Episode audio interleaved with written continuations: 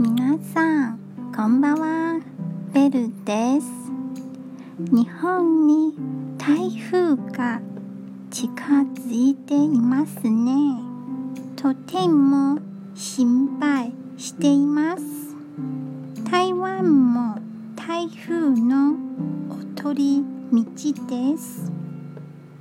なのでその怖さをよく知っています電気や水が止まることもあるので必ず台風が来る前に準備をします。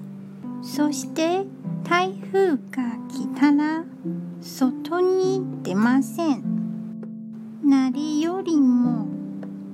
安全が一番大事です。皆さんも早めに準備をして気をつけて過ごしてください。じゃあまたね